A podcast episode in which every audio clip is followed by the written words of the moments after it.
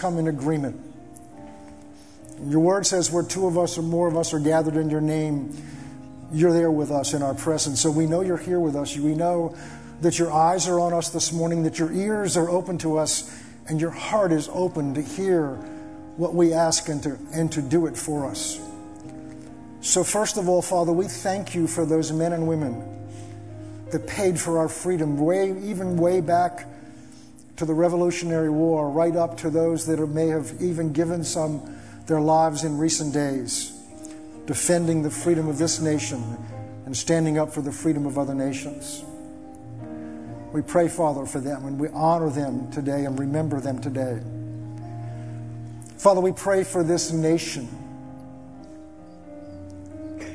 that's in such danger and such struggle right now. A nation that could not be toppled from the outside, but is threatened from the inside. Father, we pray and we remind you that this is a nation that has defended the weak, that has spilled the blood of their children, sons and daughters, on foreign shores to save and redeem and to, to, to bring freedom to those whose freedom was threatened. And then we've clothed and fed and blessed our enemies that we defeated. Father, these are godly principles, and you have protected this nation because of that. But now we're in a great time of need. And so we put you in remembrance of what this nation has done and how this nation has taken the gospel and brought it around the world. And we remind you that we are now in danger, and so we plead for your mercy. We pray for your spirit to move in this nation upon your people and to awaken us as the people of God to why we're here and what we're here to do. We ask you to awaken us to the struggles and the strife that we've had with one another and how you see them, and we put them aside so that we may get about doing what you've put us here to do. And Father, we just pray for your mercy and grace. We pray. Pray for the families that have lost their children, having sent them to security of a school place. We pray for these families, Father. For there's nothing we can do to give them comfort, but you are the comforter. And you can bring comfort, and you can bring strength, and you can bring peace. And we pray for that. We pray for the children and the families whose children survived this massacre and forever will have embedded in their memory the pictures and horrible things that they saw. We pray for you to bring healing to those little minds and hearts. Pray for you to bring healing to those parents and grandparents and families. We pray for this community that's devastated by what's happened in their searching for what to do and how to express their pain and their anger and their frustration. And help us as the body of Christ, help us as a nation to come along beside them and to comfort them. Father, we're aware today that our president is going and he's going to attempt to bring comfort. And regardless of what people may think of him, regardless of what judgments they may have of him, we pray, Father, that today he would have the grace and the, and the anointing to bring comfort to those families. Father, heal us. Heal us. Heal us. And we pray, Father, today for the words that you've given me and the things you put in my heart, that as they're brought forth, they will help give us comfort, strength, and direction.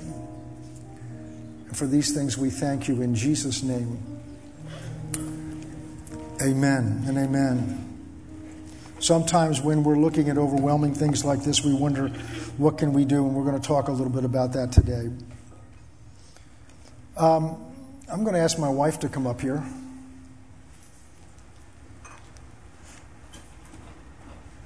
My beautiful wife of 55 years. and we're going to have a well they're going to have a tea party this saturday and she's going to tell you a little bit about it and encourage you about something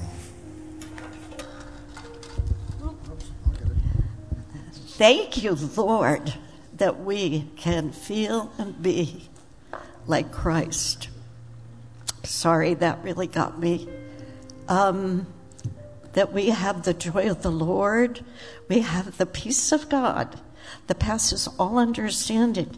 But in the world, you can't have that. There is no other God like ours. And the Holy Spirit and we are so thankful, so blessed. And um, we're going to have a tea party. It's been in the minds and hearts of a few of us women for a year or so, and the pastor's wives. And it's going to be a great time together together next Saturday on the 4th at 10:30. Oh, is, are you sure? Okay. It changed. I changed. I got the wrong message, I guess. I'm so sorry. It does say that, right? I don't have my glasses on. 10 a.m. Joanne? Okay. 10 a.m. till 11:30. That's it. And because it's a busy weekend. So please be prompt because we'll want to get started. And it's called Tea and Testimony, which is really exciting because you may not have it in the front of your mind right now, but God's always working to give you chances, opportunities to reach out to others and just to show the love, a smile, caring to people who could be really hurting, who you have no idea their story. So we have some ladies in the church that are going to testify and tell something special that God's done for them. Because you can all probably think of something. And I, we've failed to let you know that you need to bring your own special teacup. If you have it, a teacup and saucer that may be very special to you, that you may have in your curio cupboard, or something that means something to you. Um, and and that will be a great thing. And then we'll be pouring tea and having scones, some good scones. So it'll really be a nice time together and hear the ladies share and to um, be together. And you need to register online because we could only handle uh, so many people. So if you can do that online, then we'll know to expect you. So thank you so much. We'll look forward to seeing you then.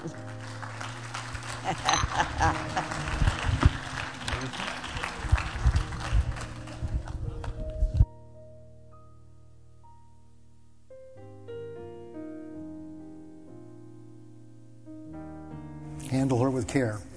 Ron, Ron, take that for me. You can't keep the cup.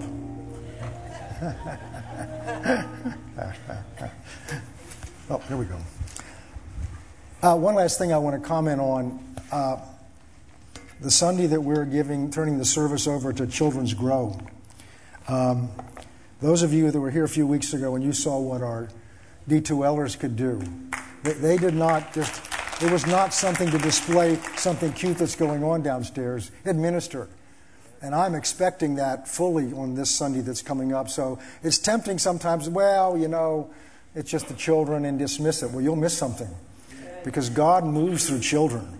And we're, I'm expecting God to do some wonderful things. So just want to encourage you to do that. Well, let's get into God's Word. We've already prayed over it. Um, I, there's a message that I, try, I was going to give on Easter, and then I felt God had me do something else. And there was a message, so that I was going to do that same message this Sunday, and I was all excited about it. And then this tragedy happened this week. And of course, it's not the only tragedy like this we've had over the last few weeks, but this involved children. And I just felt I was watching somebody's response to this. and it triggered something, it set something off in me. And uh, so I want to I want to talk about this. The title of the message is Good and Evil, Light and Darkness. And uh, I'm just going to share a little bit of a background here, and then I want to get into some teaching on this. Um, I want to address. Oh, by the way, I want to. Uh, the, we had trouble getting the, those of you that, that download the notes, and I, I hope you do. That's, I put work into those so that you can have them. There was a little problem getting it up there. They should be up there by now. There was a computer glitch, but we, they're up there now. So encourage you to get them. Um, when I got first saw the headline that 19 fourth graders and two teachers were slaughtered in a classroom. I, I, it, I can't even begin to describe the reaction that I had. It made me sick. And then, then it, it, just, it just made me sick. I couldn't even grasp my mind around it. And I want to talk today about the reactions to this that people have. And then I want to talk today about the reaction that God calls us to have. And talk a little bit about that this morning. The reactions that I felt, but I saw others feel, were shock, grief, hurt, anger, frustration, and other things. And although most of those seem appropriate at the time, they almost never produce change. And that's what I want to talk about. The human reaction. We're designed, as we're learning this and renewing the mind, God designed our mind to try to find meaning out of things. And especially when a tragedy happens. I've had the, I've had the, um, the responsibility to, to minister at the funeral of a number of young people that were taken out at an age when they never should have under tragic situations. And it's forced me to kind of to, to, to look for some understanding about how we process that. Now, it's different when it's several thousand miles away, but it impacts us. And our mind is designed to try to find meaning out of things, whatever we encounter. And if we can't find meaning, we'll create our meaning. Because we have to have some meaning out of this because it what makes us feel safe and secure. I'll give you an example. Now, I don't know if I if when I've heard that somebody has suddenly died or died, one of the first questions I used to ask was, How old are they? And, and I, I, I caught myself, why, why, am I, why do I want to know how old they are? Because if they're at an age, and I'm finding that age keeps creeping up the older I get, if they're at an age as well, that's, it's not, I mean, we don't want to lose them, we're sorry they're gone, but if they die at a certain age, it's, it's like that happens. So that doesn't bring some immediate threat to me. When someone dies in their 20s and their 30s, when someone dies in their 10, how do we compute that into this formulas that our brains come up with to give us? Because when we can't find meaning, when it doesn't fit into way, the way things ought to be, it threatens us. It gives us this impression that we may not be in control. And I have news for you we're not. And that threatens us. And so our reaction and response to these things is almost always filtered through this desire, this need to find some kind of meaning, some kind of significance, or some kind of outlet for what has happened. When things appear out of control or our understanding, we become anxious. And very often, we become anxious, we either become turn inward and become afraid and withdraw, or we become angry. So when the reasons are not clear or apparent, sometimes we create them. So I want to talk about some of the reactions that I've seen, and then I want to talk about what our reaction should be. These are things I've observed. One of the things I've observed is anger. I mean, obviously, we've seen grief. I'll talk about that in a minute. I've, see, I've seen anger. And why? Because we often look for someone, some group, some institution on which to direct our anger. Because somehow, if we can get angry at somebody and take it out on somebody, that helps us feel better or more secure. So I've seen anger expressed at the police and how they responded. There's anger out there at the NRA and their opposition to gun control, and I'm not getting into that issue right now, and there may be justification for some of that anger. I'm sure there's some people even today that are angry at God. Maybe some of you. You may not want to admit it in church, but maybe we're angry at God because how could, how could you let how could you let this happen? How could you allow innocent people to be slaughtered? Now, some of you have been around long enough, you know not to say that because you know there's a theological, biblical answer to that, but we may feel that inside. God, how could you, how could you let that happen? Well, the disciples had that experience. Remember, there, Jesus said, Let's get in a boat and go to the other side? And they get in the boat, and he's tired, so he does what you should do when you're tired. He curls up on a pillow and goes to sleep. And a terrible storm comes, and these men that lived out on that water, on that boat most likely, are afraid for their life. And so what do they do? They turn to the Lord, which was a smart thing to do, and they wake him up. Why? And then they're angry at him. Why? Because don't you care about us?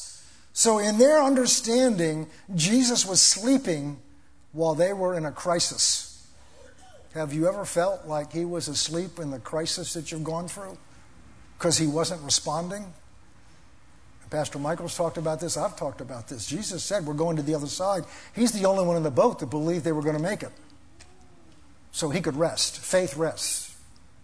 Then there's a story of when Jesus is teaching somewhere and he gets word that his good friend Lazarus in Bethany is very sick and, and, and is at the edge of death.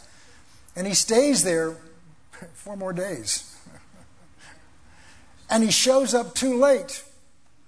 And his friend is in the tomb. And the sisters, Mary and Martha, separately come out to talk to him.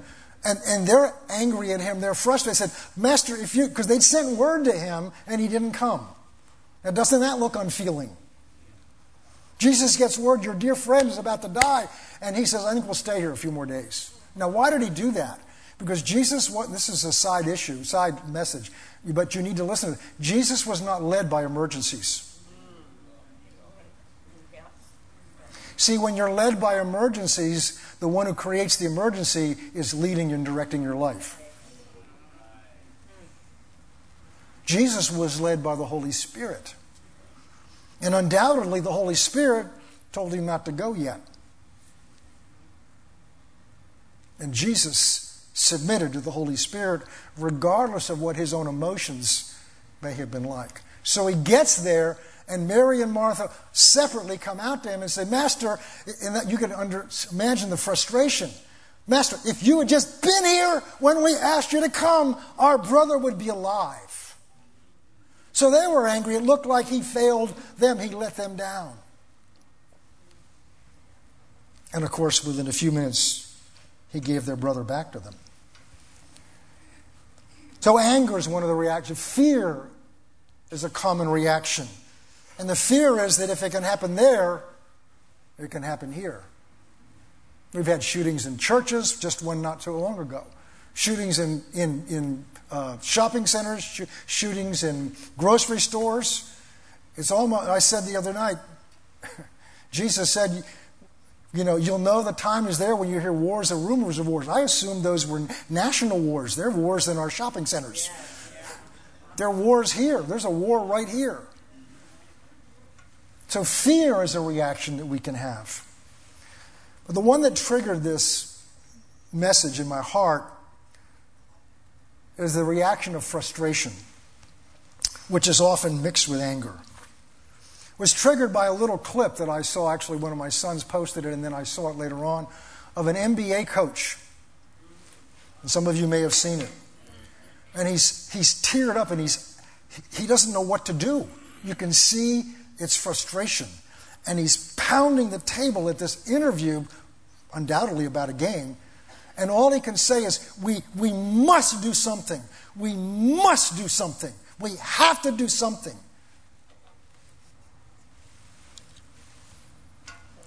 Why? Why does that frustration build up to the point that a professional NBA coach could almost lose his cool?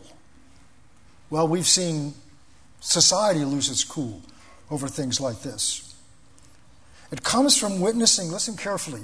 This frustration builds up from witnessing something terrible, an evil, a tragedy, or injustice. We've seen this, which is seemingly beyond our control, and we're frustrated because there's nothing seems to be changing. It seems out of our control, and we ought to be able to do something about this. And nothing's changing. These reactions aren't limited to acts of violence, but they're also, I've seen them and experienced them with racial injustice, the neglecting of the poor, and anything else in our society that grieves us, that we know is wrong, and it seems to be getting worse, and whatever we try doesn't seem to be working. And it can build up frustration, it can build up anger, it can build up fear. But you know what? These are healthy because it shows we're feeling. It shows we're touched by something that's wrong. So I'm not criticizing these reactions. But I'm, there's healthy signs that people are standing up and saying something's wrong. The problem is the reactions don't produce any change, which leads to more frustration. It's dangerous to see these things and begin to come jaded to them. I'm concerned in myself because when this war in Ukraine broke out, we saw these statistics of people dying in body bags, and it's almost now, oh, okay. And our hearts begin to get hardened to things. And the danger now is that our hearts begin to get hardened to these kinds of things. But the problem is, when our hearts get hardened, it's also a, response, a reaction to something that's wrong that we don't see anything changing, so we give up and just accept that that's the way things are going to be. The greater danger is we become hardened to these things. I talked a few minutes ago about Jesus coming to Mary and Martha after their brother had died, and, and they're angry at him, and then Jesus goes over to the tomb, and then it says the shortest, one of the, short, the shortest verse of the Jesus wept. That verse has always touched me. He knows what he's about to do. He's about to raise him from the dead, but he's so moved by their pain and their hurting and by his own reaction to seeing the pain that their friend's death has brought to his, their, his sisters that Jesus is moved to tears. He weeps over them. So we should weep with those that weep. We should hurt with those that hurt.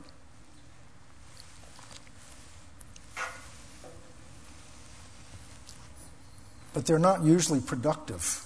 They don't produce change. So as I watch this NBA coach in his utter frustration, pounding the table, saying, We must do something, the words that rose up in me is the basis for this message.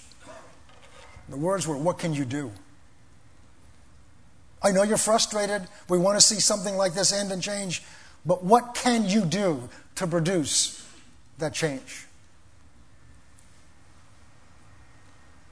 There may be some remedial things we can do. We can change some laws, and there's fighting over all that, which I'm not going to get into, but I have my own opinion. I don't understand. This is me. Okay, this is Pastor John's own personal opinion. I'll tell you when I give you my opinion and when I preach in God's Word. I think it's crazy. I understand people want to have the right to carry a gun. Okay, that's fine. But why we need these kinds of guns to carry, I don't understand. Okay? That's, that's me. And you're entitled to disagree with me, and that's fine. But that's. So there are things we can do that are remedial. They will do something, but they're not going to solve the problem. Because the problem has to do with the condition of man's heart not the guns that are in their hands. And yes, if it were harder to get guns, that might would make it more difficult, but it's not going to change the hearts of the people that perform these terrible acts, or perform these these persecutions, to perform these racial injustices. They all come out of a heart. So as, I, as these words came out of me and I watched, my response was, What is it you can do? I felt the Lord speak this to me. He said, These thoughts and these emotions are usually coming from minds that are not connected to God. Now, listen carefully. The thoughts and the emotions, in many cases, that are being expressed, and they're legitimate, but they're not producing change because they're not coming out of hearts and minds that are connected to God, His values, His kingdoms, and His purposes. And this will become clear in a minute. As a result, they have no power to produce lasting change. Because the power to produce change, we sang about it today, the power to produce change comes from God and God alone. Man getting upset about something on his own does not have the power of God behind it to produce the change. They have no power to produce lasting and meaningful change because they cannot change the human heart. Now, listen carefully. Listen. We're talking about injustices, we're talking about tragedies, and, and, and what can be done to see a change. So let's go back 2,000 years and more. Jesus is on the earth. God, in human flesh, is on the earth. He's the only man, he's the only man that was ever completely, purely, morally right. Jesus was right about everything. His heart was pure. In all of these things we see, there may be right, there may be truth, but there's also other elements mixed in, and that's true for you and me. But Jesus, God in the flesh, the only man who was purely, morally pure, morally correct,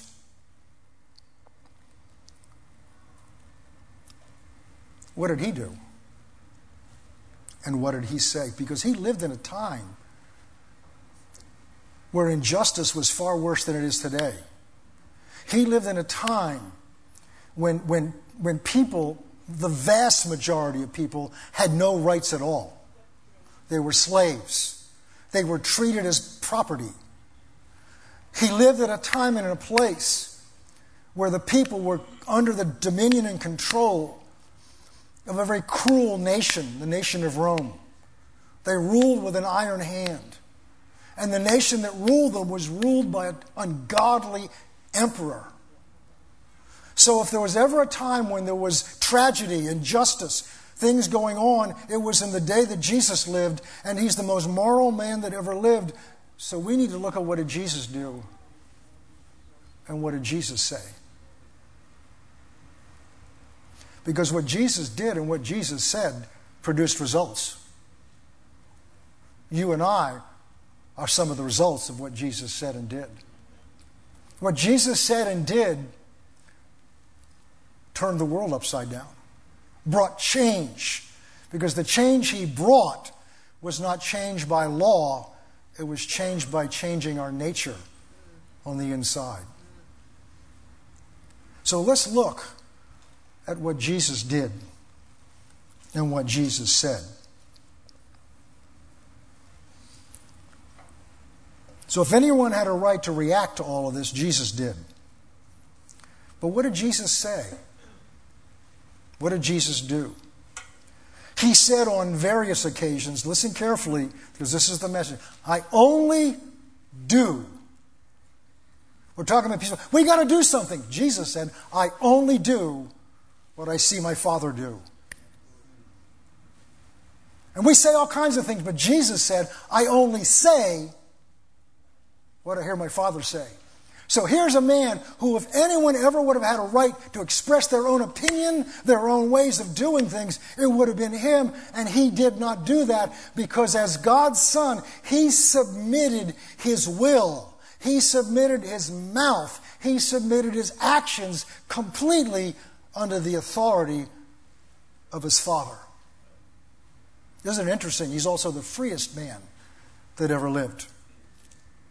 So we think freedom means as a result of exercising our independence.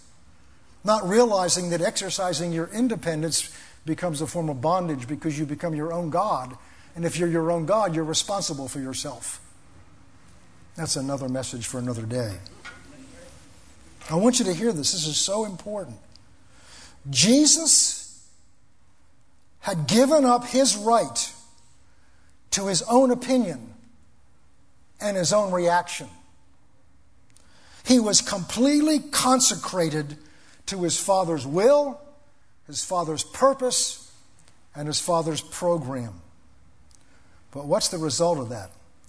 Let's turn to, Matt, to John chapter 5. Why did I lose? What's going on here? John chapter 5. Jesus said, now look at, I want you to see the connection here.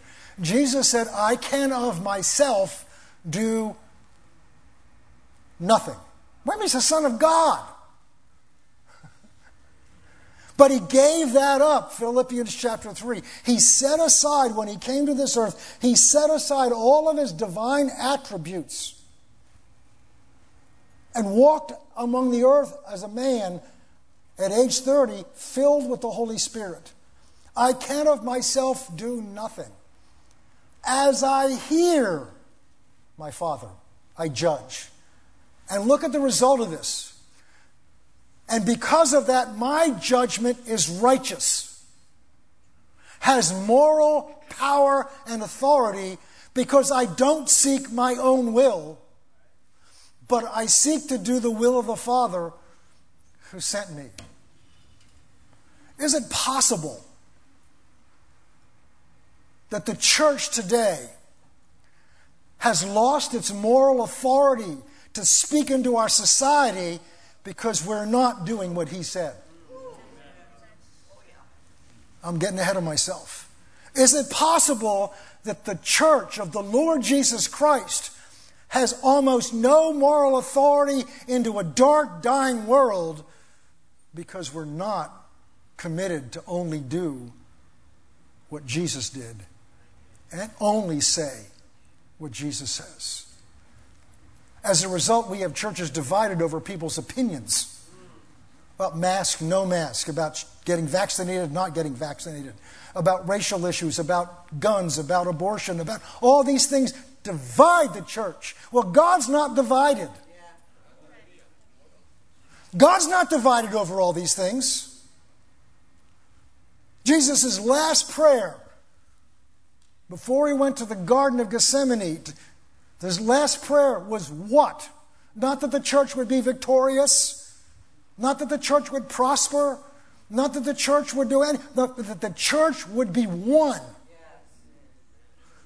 Sometimes I wonder if the only one who heard that prayer was Satan. So the point is his moral authority because the people of that day would comment when he would stop speaking and say, Where did he get such authority? He got such authority because he only spoke what God spoke. And he only did what God did. We have to move along. We are his body in the earth. And as such, we have committed ourselves We'll talk a little bit about this next week for baptism. We have committed ourselves, listen, to, to speak and act only as He would. I want you to listen carefully to this. If you're a Christian, if you're really a Christian, you have given up your right to your own opinion. That went over big. That shows you where we are. If you're a Christian, a real Christian, not just somebody that uses that name and goes to church and says, Praise the Lord, hallelujah. If you're a real Christian, you have given up your right to have your own personal opinion. Why? Galatians 2:20. This is our testimony if you're a Christian. I have been crucified with Christ. As a result, it's no longer I who live, but it's Christ who lives in me. And the life that I now live in this flesh, I live by faith in the Son of God who loved me and gave himself for me. So if you're a Christian, when you were born again, Christ through the Holy Spirit came to live in you. You were born again. You were brought into union with Christ. There's so many verses in Paul's writing that talks about being in Christ, in Him.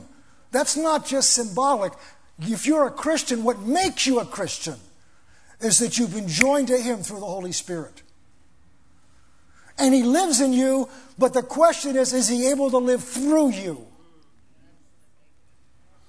Jesus trying to get this across to his disciples right before he went to the cross. In John chapter 15, he said, he's trying to give them an image. I am the vine. We would use a tree. And you are the branches. He goes on to say, apart from me, you can do nothing. And yet we want to run out there and change the world without checking in with him what is it you want?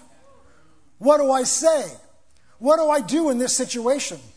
Instead, we rush into it having no idea. And in most cases, we're not representing him.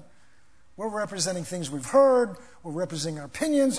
We're representing. And there's a wonder the church has no effectiveness today. If Christ lives in you, then it's his opinion not yours. I set myself every morning by going through this exercise with Him. I abide in you, and you abide in me. That means today I have no I can have no independent relationship with this world because you are in me and I am in you. My only relationship with this world is your relationship with this world. This gets better. I have no independent relationship with any person. The only relationship I have with every person, whether they're a church and Christian or whether they're my neighbor next door or the foulest person I've ever met, my only relationship with them is your relationship in me with them. And my only relationship with God the Father is your relationship with Him in me. It will change how you see yourself. This is real Christianity we're talking about.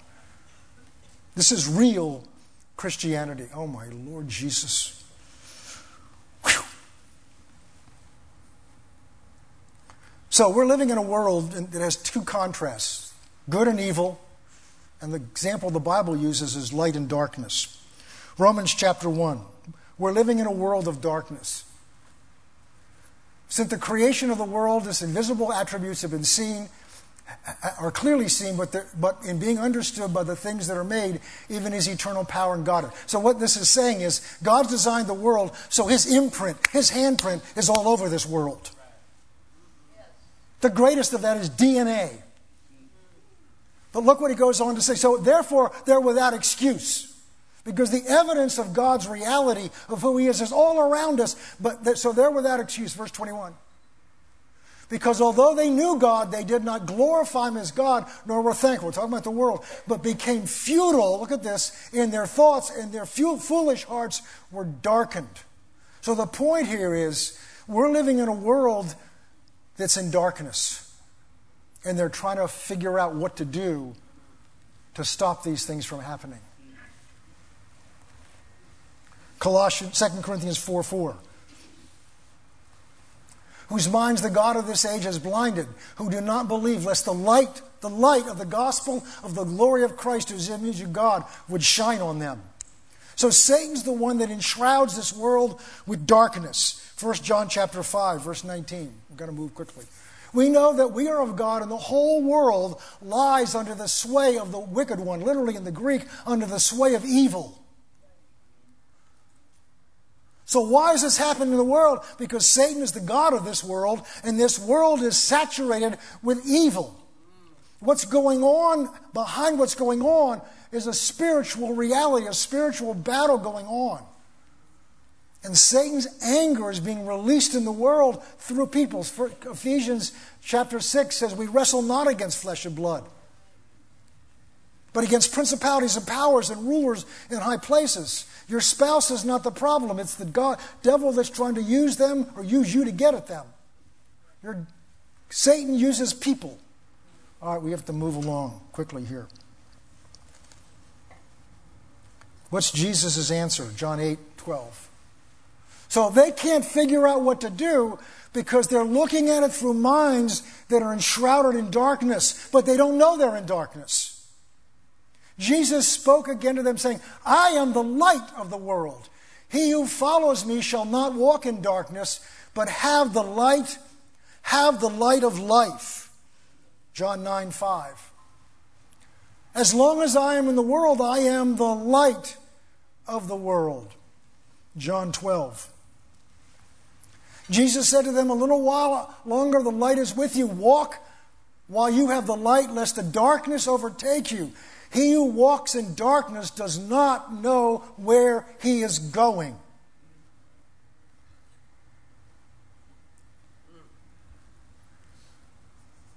The world doesn't know where it's going. But they don't know they don't know where they're going because they don't know anything else. But Christ came to bring light into the darkness, John, John chapter 1. He is the light of the world while he was here. There was no other source of light. Light allows you to see the truth. Light allows you to see what's really going on, what's really there. We have a system of lighting in here, and the, the, some of the corner doors have a little button called walk in. Because, especially if it's the time of the year when it's darker outside, you can go in here and you can't see anything. And I've, I've made the mistake of thinking I know my way in the darkness through here, and somebody left something here, and I walk right into it with my shins. And I said, Don, you know better than this. That's why there's a button over there that shines light on what's really here, what's really the reality of what's going on. So Jesus came to bring light into the world, but the light is in him. He didn't come to teach truth. He didn't come to teach principles of morality. He came to bring the light in himself into the world. And he told his disciples before the end, I didn't come to teach you truth. I am the truth. I am the way. I am the truth. I am the light. There is no light in this world apart from Christ because that light can only come from God. So, what does this mean for us? What are we called to do? Matthew 5 14. Jesus says to his disciples, All right, you're the light of the world. A city set on a hill cannot be hidden. Nor do they light a lamp and put it under a basket, but on a lampstand, and it gives light to all who are in the house. So let your light so shine before men that they may see your good works and glorify your Father who is in heaven. An example of this yesterday. We didn't get to go on our vacation because of something called COVID a few weeks ago, a month ago. So we took a couple of days the end of this week and went away. And we're getting ready to come home yesterday, and we're having breakfast. And this woman's waiting on us, and she, she just looked like she was struggling. I don't know what she was going through. And, and normally I just say, well, you know, have a nice day, and how are you doing? So, but I knew I was impressed on me to just ask her a question. And I, I, when she came by, I said, Can I ask you a question? What's your, what's your day been like? It's amazing when you ask people and you just ignore them. And she said, Well, it's, it's been busy, but it's okay. And I felt, I felt unopen to go another place. I said, Can we pray for you for anything? And I said, I'm a pastor, which just meant she would think I had a, a special insight to God, which doesn't mean I do, but it would help her. And her face lit up. She says, yeah, I have liver cancer. And I just grabbed her hands. I said, I want to pray for you right now. And she grabbed her other hand. And we just prayed a simple prayer. And I reminded God, you said we're to go into the world and we'll pray to the sick and they will recover. Our job is to pray for her. Your job is for her to recover. And she went away and she came back. I said, Now you got to believe that. You know, God's working in you to do this. And I said, do you know Jesus? And she said, Yes. I said, He loves you. And her face. It began to glow. She, she experienced some light. You know, sometimes we can just give somebody Just a smile. Give light away in a world that's dark. Ephesians 5 8 says, You were once darkness, now walk as children of the light. Your light, look, look at this. You were once darkness, but now, I just, uh, funny, I, as many times as I've read that, I didn't see it until this morning. You were once darkness, but now you are light all by yourself. No, you are light in the Lord. It's the Lord's light in you. Jesus is the light of the world, and He lives in you. So His light can only shine into this world as it shines through you. Walk, that means conduct your life as children of the light. 1 John 2, verse 6.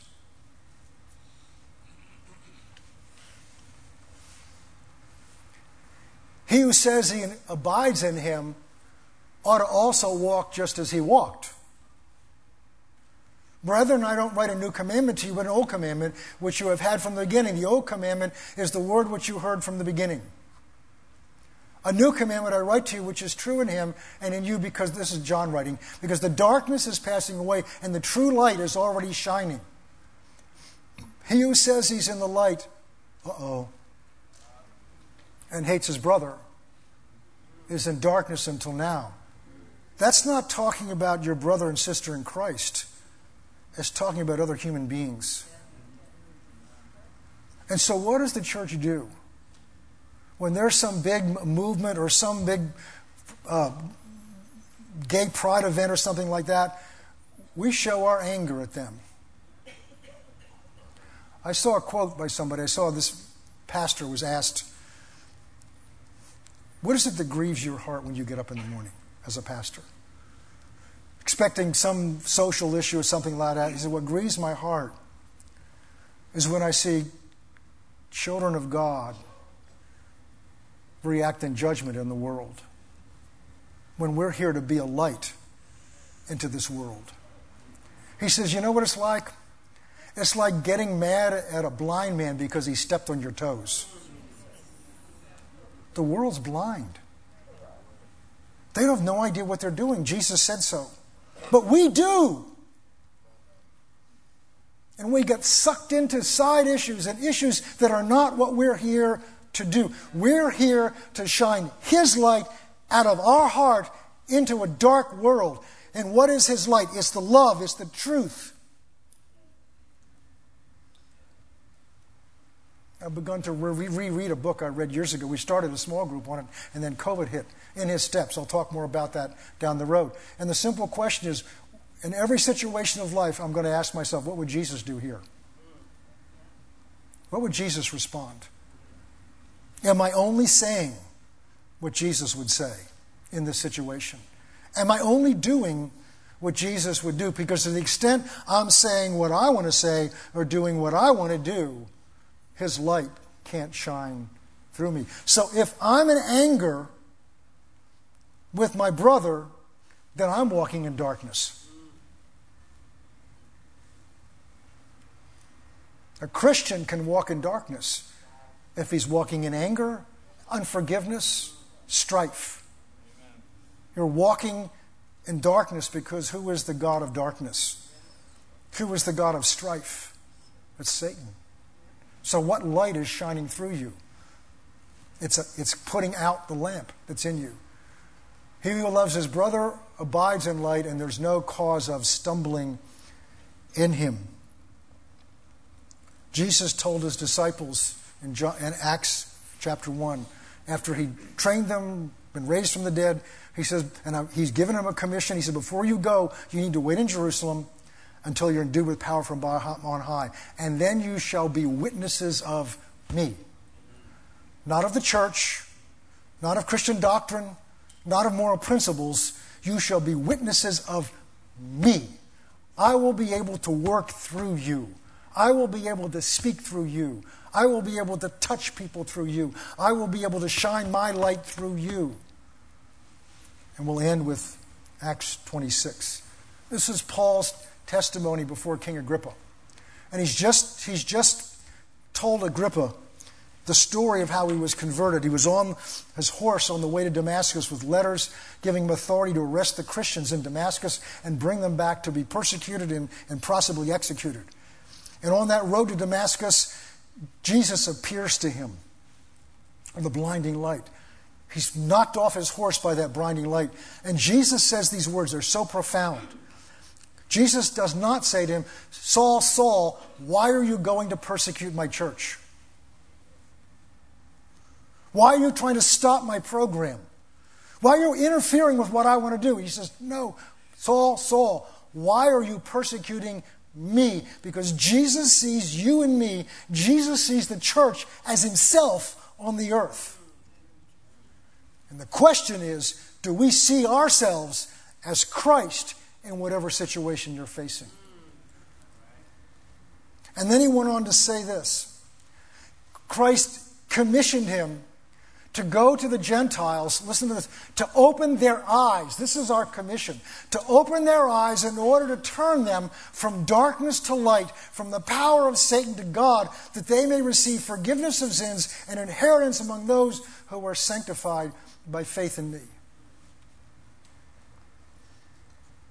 1 Corinthians 13, the love chapter, Paul says, You can be operating in all the spiritual gifts you want to overflowing, but if it's not motivated by me, by love, it counts as nothing.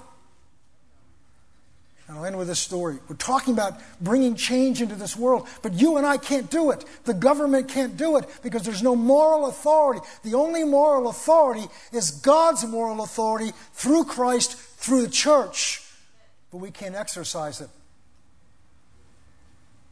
if we're operating counter to it by strife, fear, and all the other things that Satan uses to divide us. Years and years ago, there was a pastor named David Wilkerson who went from a prosperous community to the streets of New York to witness to gangs. And there was a gang there.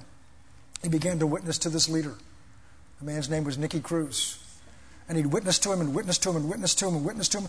And, and, he, and this was a gang leader. So proud, he was so angry at one point because he, wouldn't stop being around him, he wouldn't stop loving him. And Nicky Cruz said, If you don't leave me alone, I'm going to cut you into a thousand pieces. And David, he had the ability to do it. David Wilkerson said, If you do that, every piece you cut was going to love you with the love of Christ. And that love broke that gang leader. Broke him. The only thing that can break men's heart, the only thing that can break the darkness is the one thing Satan can't stop, and that's this kind of love for people. That's what trapped him. He had no idea that God would come and lay his life down for such as you and me. And so he fell into a trap on that cross. It didn't just change that man, Nicky Cruz. He founded an amazing ministry called Teen Challenge, which has touched and changed the lives of untold thousands of people because one man stood to somebody who was evil personified, pride. And instead of reacting to him from his own perspective, he opened his heart and allowed Christ to love that man. The power of that light, of that truth, and of that love. Let's pray. Father, we come to you this morning, and as we prayed at the beginning, you have placed us in this world of darkness at such a time as this. And Satan works so hard to draw us into fear and to draw us into strife and to draw us into all these things to take away from us the testimony that is only yours. So, Father, we ask you to forgive your church, to forgive us. We ask you to, to strengthen us by your Spirit in our inner man, with might, with power uh, by the Holy Spirit, so that Christ might dwell in our hearts by faith and that being rooted and grounded in his love, we might come to know, together with all the saints, the breadth and length and height and depth, and to know the love of Christ that passes understanding, that we may be filled with all of your fullness. Father, as overwhelming as that may seem, your promise is that you are able to do exceedingly abundantly beyond all we can ask or think, according to the power that works in us through your Spirit. Amen. Maybe you're here this morning and you've never you've never received this Christ. Maybe you are watching online. You've been in church, that's where I was. I was raised in church. I was taught from as a little boy that Jesus is the Son of God, that Jesus died on Easter. He was died, and on Easter he was raised from the dead to pay for our sins, and that was wonderful. I grew up believing that. But I never, I never received him into my life, into my heart. So he made, it didn't make any difference in me that I believed it with my mind, because Jesus said, if you believe with your heart, salvation comes as you believe in your heart that Christ is the Son of God, and then you're with your heart, you receive him. He's a gift from God to you. He paid for your sins already, but it only does you good if you receive this gift of Christ. So, if that's you this morning, you're here, you're watching online, I want to help you do that by leading you in a very simple prayer. And what, what you mean by doing this is you're receiving Him in your life as your Savior, but you're going to turn your life over to Him to let Him be Lord over your life. It's the beginning of a journey. So, if that's you here this morning watching online, I'm going to ask you to just pray this prayer with me. Say, Father, I come to you in the name of Jesus. You know everything I've ever done, everything I've ever said, everything I ever thought. For whatever did not please you, I ask you to forgive me. Wash me in the blood of Jesus. Make me clean in your sight. Jesus, come into my life as my Savior. And I take my life as it is right now and I put it into your hands to be Lord. Fill me with your Spirit that I may live strong for you for the rest of my days. Thank you for loving me this much. Amen. Now, if you're watching online and you prayed that for the first time and you meant it, or maybe you were making a recommitment of your life to Christ, here's what you need to do. There's a phone number at the bottom of your screen. If you call that number tomorrow morning, uh, there'll be somebody that will answer the phone. Well, no, Tuesday. Somebody will answer the phone, and we want to send to you some free material to give you a better understanding tomorrow of what you've done today. And then you need to tune in next week. So if you're here this morning, and that's you we're talking to, when the service dismisses in just a minute, if you would